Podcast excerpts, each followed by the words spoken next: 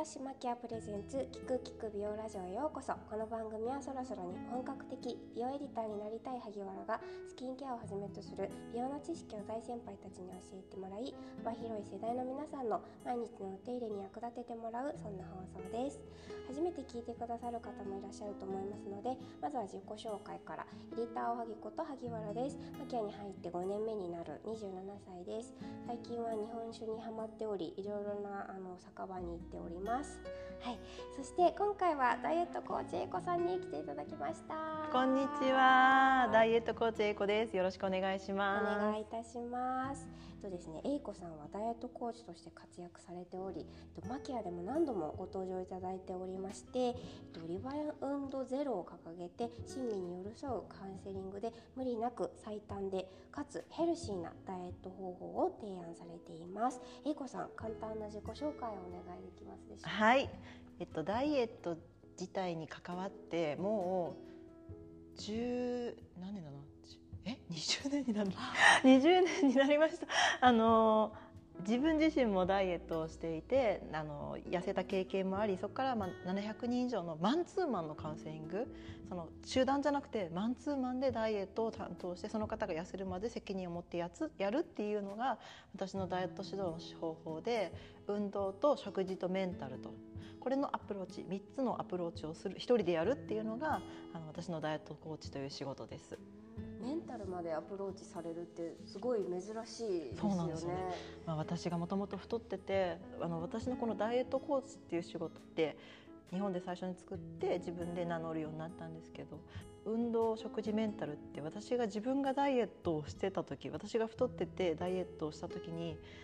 3つとも見てくれる先生いなかったんですよ。食事は食事運動は運動っていうふうに言ってでメンタルなんて誰も見てくれなくて、はいってなるとやっぱり先生が言ってることが違うっていうことが混乱の材料になってたんですよ。この先生はこういう運動の先生は違うこと言う。どっち従えばいいのっていう。だからその特にあとメンタルですね。ダイエットやってるとどうしてもこうあの落ち込んじゃったりうまくいかないなって投げ出したくなったりとかこういった気持ちをサポートしてくれる人っていうのが必要だなと思ってこれを一人でやれるようにっていうので立ち上げてあのやってます。えーもうそして20年。びっくりした。ということでもうすごい。そうですね。何も考えずにやってきた。20年やってましたね。うん。英子さんご自身もはい。4ヶ月で11キロ、はいそうですね。1年でトータル20キロの減量を経験してそして準ミス。そうなんです。輝いた経験もお持ちということで。で現在は2人のお子さんのお母さんで産後ダイエットも20キロほど成功されているということですごいもうご自身のやっぱり経験があるからさ3つの軸ではいできるっていうところはありますよね。そうですねあの私が多分ダイエットを指導してる日本中の方の中で私が多分一番根性なしなんですよ。もうね一番ねあのやあのダイエットの先生からしたら一番厄介な生徒なんですよね。あの運動あんまり好きじゃないしあのお菓子好きだしこんな人がダイエットコーチなのって驚かれるぐらいなんです。でもあのやり方でそんな人でも痩せられるよっていうのがあってあと私自身があの今回あの子供を産んだ時にマックス76キロまでいったんですよ。びっくり。私ここまで太る才能が自分にあるっていや あのね思っ思ってましたよ。自分は太るって思ってたけど76はないなって思うぐらい太っちゃってそこからまた戻したけどあの頑張ってないんですよ、頑張ってない。うん、やっぱ頑張ると私できないので。いかにこう自分を騙しながらやっていくか、っっていう感じでまたあの無事痩せられたので、確かにい世の中にあるダイエットって頑張るものがもう本当に大半というかで頑張らないのってやっぱり結局結果が出ないとか、うん。そういうイメージがあったんですけどそれだと続かないですもんね。そうですね続かないのが結局リバウンドにつながっちゃうのであの頑張らなくて結果だけ出てればいいんですよ。うん。頑張ってるって意識を持った時点でなかなかうまくいかなかったりするからそういったテクニックとかをあのレッスンだったり本だったりでお伝えしてる。そのえー、とダイエットをされたうんその翌年に10ミス日本に輝いてるっていうことで、あの元々のそのダイエットの最初のモチベーションというかは何だったんですか？もともとは、これも結構びっくりするんですけど、はい。大学時代だったんです。ダイエットした時が。で私そんなに自分の中で太ってないと思ってたんです。70キロ台だけど他にもっと太ってる人いるからって思ってた。そしたら校内で男の人2人とすれ違って私の足見てあいつ象みたいだなって言ったんですよ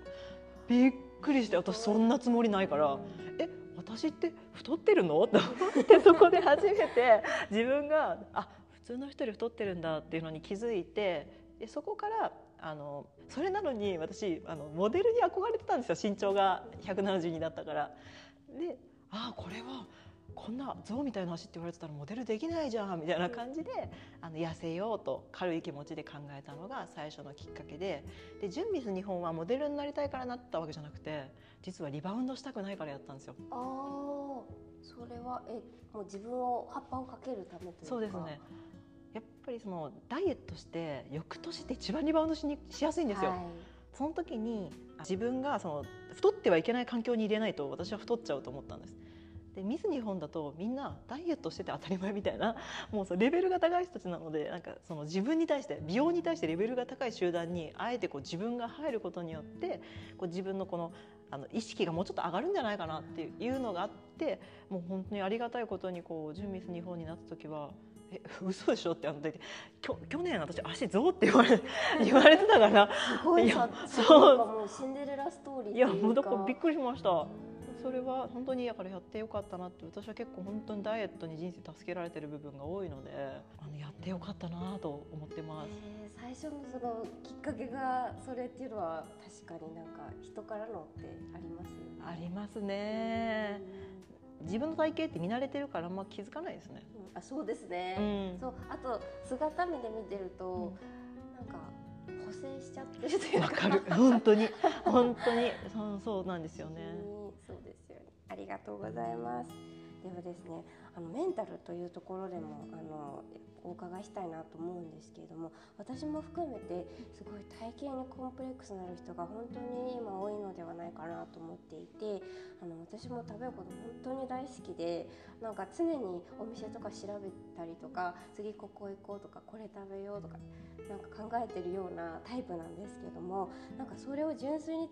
楽しみたいけどなんか常にこうダイエットというか太っちゃうかもっていう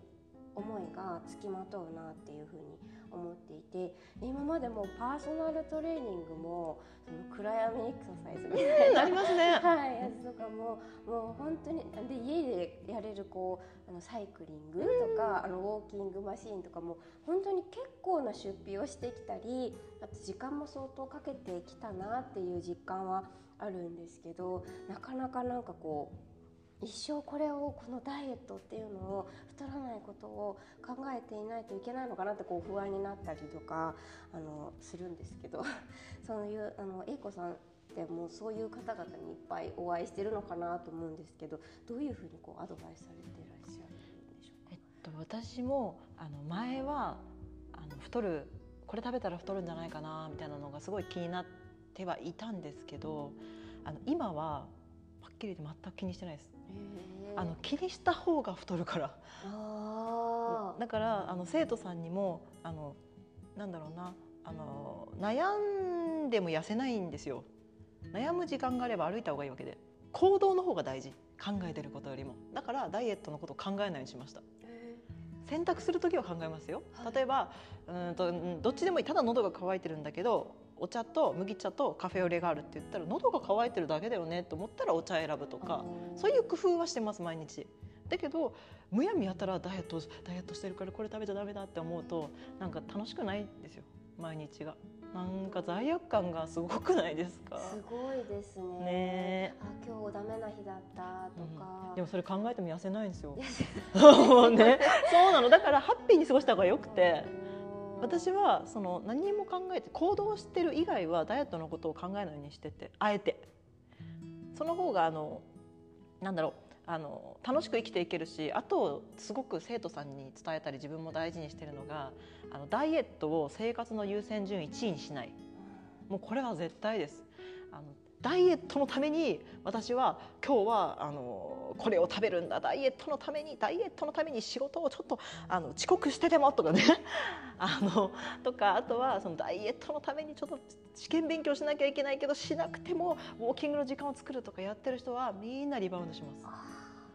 耳が痛い なんでかっていうとずっと生活の1位にダイエットは置けないんですよ。私たちはどんどん生活が変わっていきます。転職してもそうだし例えばまあ就職してもそうだしそれ以外にも例えばまあ結婚しましたとかあの彼氏ができましたパートナーができましたとかそういうことでも生活が変わっていくと今までの生活って守れないんですよね。ダイエットをずっと1位ではいられないわけですよ。だからリバウンドしない条件っていうのは何かっていうとあの美容もすごく大事。だけど生活もあるから生活の4番目か5番目ぐらいにダイエットを置くのがちょうどいい。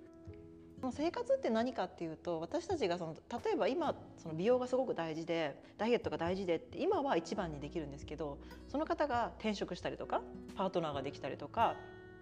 例えば結婚して子供が生まれたりとかあと例えば足が例えば怪我しちゃったとかそういういろんなこう不可抗力こうへ自分ではどうしようもないこう変化の時にやっぱりダイエットを1位にできなくなってくるんですよね。そうするとそれができないことに対するストレスも強くなりますしそもそもダイエットの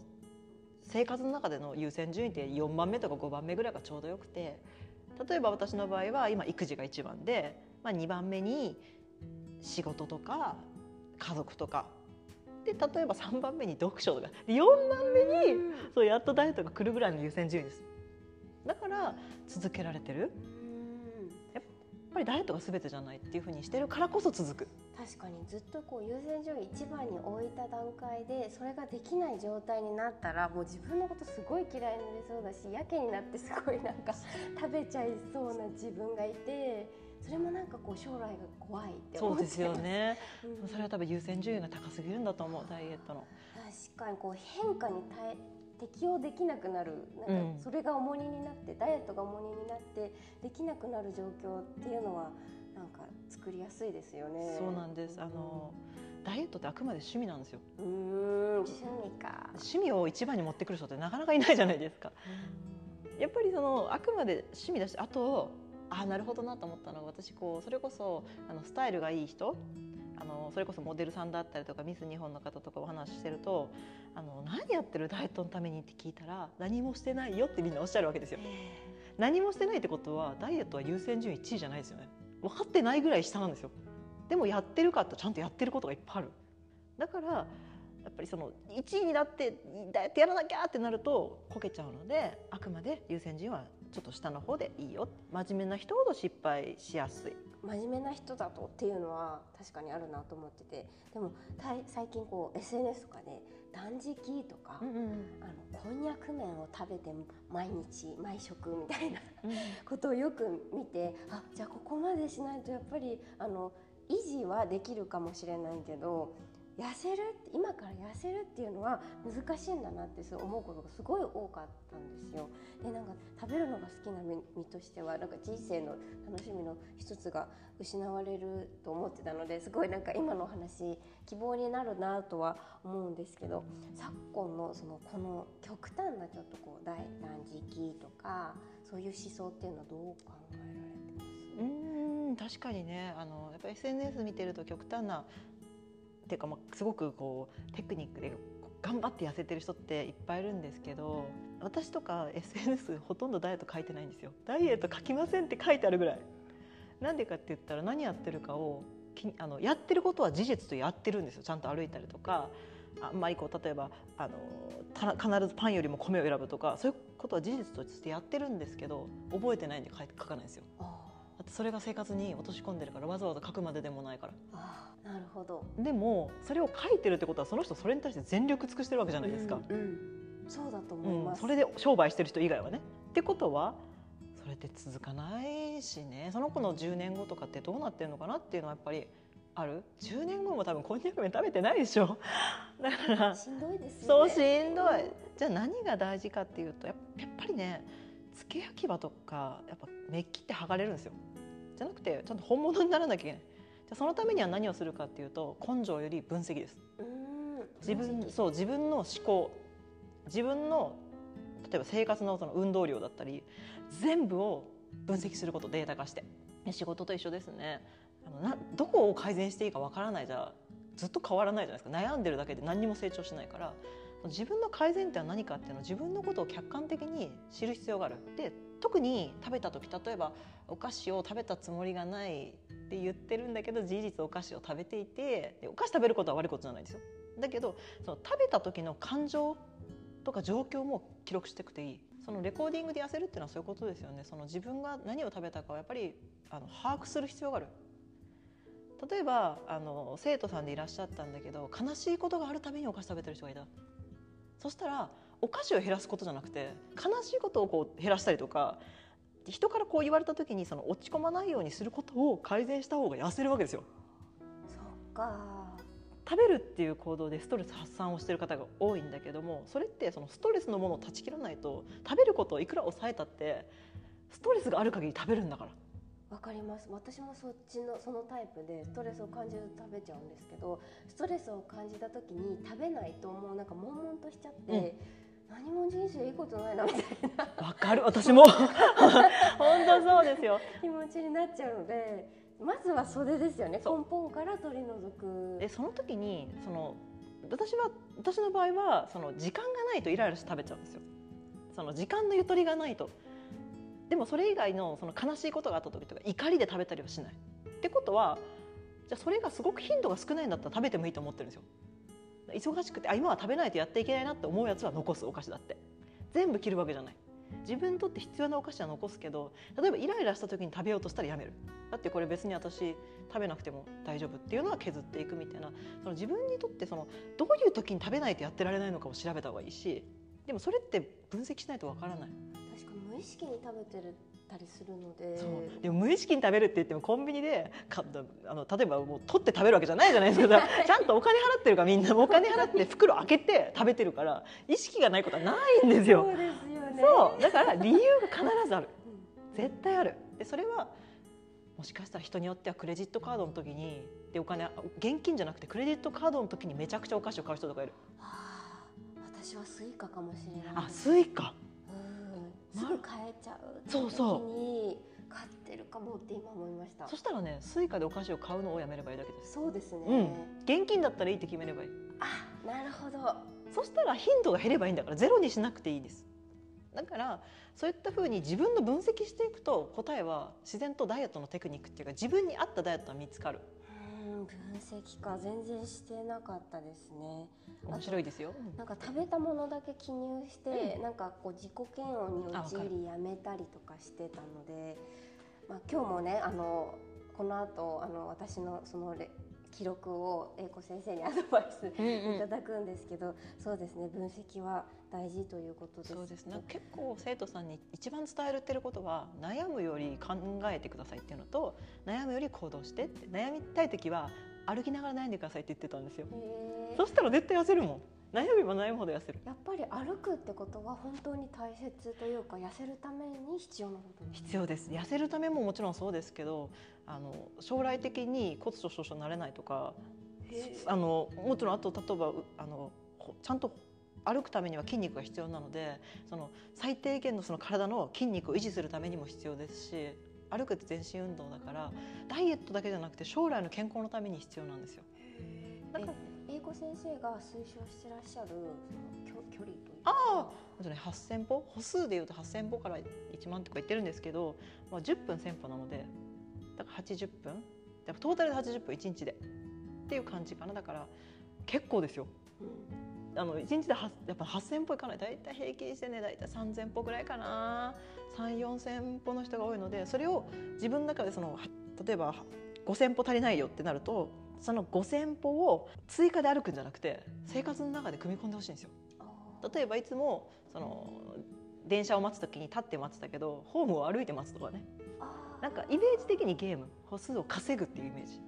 そういうことやってたら悩むたびに歩くって決めてたらもう悩めば悩むほど痩せるっていう状況に ななるわけですよ。確かに。そしたらハッピーじゃないですか。確かに。ああの筋トレとかその、エクササイズ動画を見ながら筋トレはいとかっていう時間より、あれあの時間にですね私はすごい始める前に1時間ぐらいずっとスマホを見てわかる。あーめんどくさいめんどくさい。でもやらないとみたいな。めちゃくちゃわかる。時間があるんですけど。わかります。私エレベーター乗ったら筋トレするって決めてる。もう生活の中に入れとくんですよ。歯磨きの時片足出してやるとか。はいはい。例えばスーパーの待ち時間の時に、まあ、あのスーパーで並んで待つ時に後ろ対片足立ちできるだけ片足立ちみたいな形の、まあ、エクササイズがあるんですけどそれやったりとか、エクササイズの時間を作らない方がいいです私もそうあの YouTube のエクササイズたどり着くまで1時間かかるからね。あります。わかる。どれが一番いいんだろうとか思ってると。そう。であもう時間だ寝なきゃみたいなね。あこれもしたいのにやらなきゃとわかるわかる。それすごい罪悪感ありますよね、はい。だったらもう悩んでる時間はとにかく外に出て歩く。っていう形。だから私あのトレーニングウェアって着ないんですよ。もうトレーニングする時もウェア着ない。だってウェア着てるまでに1時間かかるから着るまでにだから今の状態で歩けるっていうのを作る。とか今の状態で運動できるっていう。だからあでも一時期ダイエットの意識を上げるために逆に一日中トレーニングウェア着てる時あった。もうもう今思い立ったらできるようにっていうので朝から晩までトレーニングウェア着てでそれでいつでも私はいつでもトレーニングできるみたいな着替える手間をなくした。あ確かにそれはありますね。あの手間って結構ですもんね。そう。だからあと出すとかね面倒くさいから。うん。そういうふうにやったりとかするのが一番いいんじゃないかな。ぱり生活に組み込むこととその日々のその行動を分析するっていうことからやっぱり始まるそうですね。そうですね。私今運動何してるって言われた時に全然してないよって言ってたんです。いやしてないしなきゃなって言ってたんですけど、よく考えたら今幼稚園の送り迎えをあの2往復行くんですよ。で片道6キロ自転車なんですよ。で30 分ぐらいかな。で1日私24キロ自転車超えてるんですよ。で1ヶ月経ったら神戸東京から神戸間まで行けるんですよ。なのに運動する意識がないんですよ。なんでかって幼稚園に行かなきゃいけないと思ってるから運動のためにやってないこう結果としてあそういえば運動だったねみたいな感じになると楽なんですよ。そうするとやったつもりがなるに痩せるんですよ。なるほど。それが続くコツかな。なるほど目的をそうですね。ダイエットにしない方がいい。アルバイトとか職場とかをあえて遠いところにしたりとか今電車で行ってるのをあえて歩くとか。なんかそういったその生活の中に組み込むですね。うん。なるほどです。めっちゃ勉強になります。ありがとうございます。やっぱりせあの先生が指導されるときに宿題に最初にしていることもそういうことにそれまずやっぱり記録ですねうんまずしてもらってそうですそうですねありがとうございますそれでですね私もですねあの5日間かなの食事を記録してきて先生にあの事前にご提出しているのでこの後の第2回ではあのそれに関してビシバシご指導いただきたいと 思っております。楽しみですありがとうございます。はい。ではですね、えー、と今回はお時間になってしまいましたのでまた来週月曜日に第2回放送します。英子、先生今回もありがとうございました。ありがとうございました。